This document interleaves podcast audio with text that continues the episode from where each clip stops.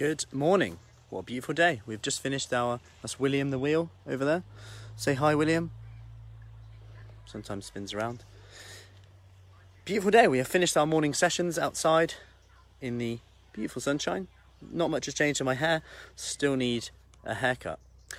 Anyway, wanted to talk about a quick one today about self sabotage. I just about made the morning chat. It's nearly the afternoon. So, self sabotaging thoughts. Self sabotage comes up often. You've probably said it before, and I feel like it's a term that, when said, almost justifies it. Would you agree with that? Let me know if you do. Um, it, it almost feels like when we say it, it means something.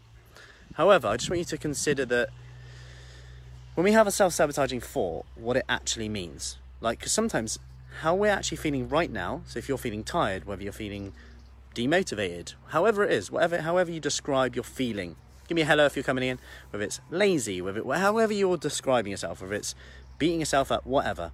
How you're feeling right now is actually, what if it's actually how you're supposed to be feeling right now to get the results you want?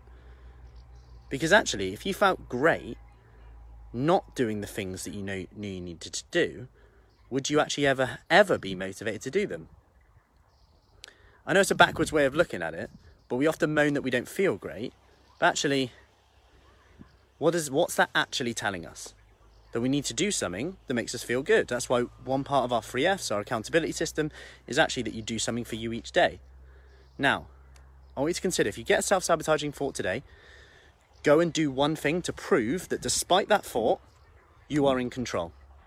So actually play the game today. Every time you get a self-sabotaging thought, remember it's meant to be there because maybe maybe you're doing well and you know this happens sometimes you're doing well, you're in the new new regime regime, you're not snacking so much, you feel in control, you feel fitter, you're exercising and suddenly you go, you know what, sod it. I've got less results than I wanted. It's not working, and that's a comforting voice. It's not working, so I may as well just fail. It's not working as quickly as I could hope for, so I may as well just screw it anyway, because at least then I haven't tried and I haven't failed.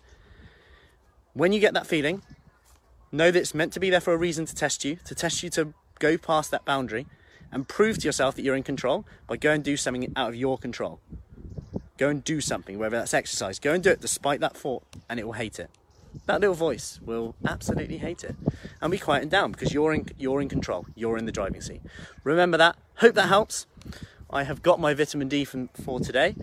Any longer, and I may burn. So, I am off home for a few calls, and then we have evening sessions later on, online, from home, and in person. Should be a lovely evening. Hopefully, this last butterfly. Beautiful. Take care, have a great day, and speak soon.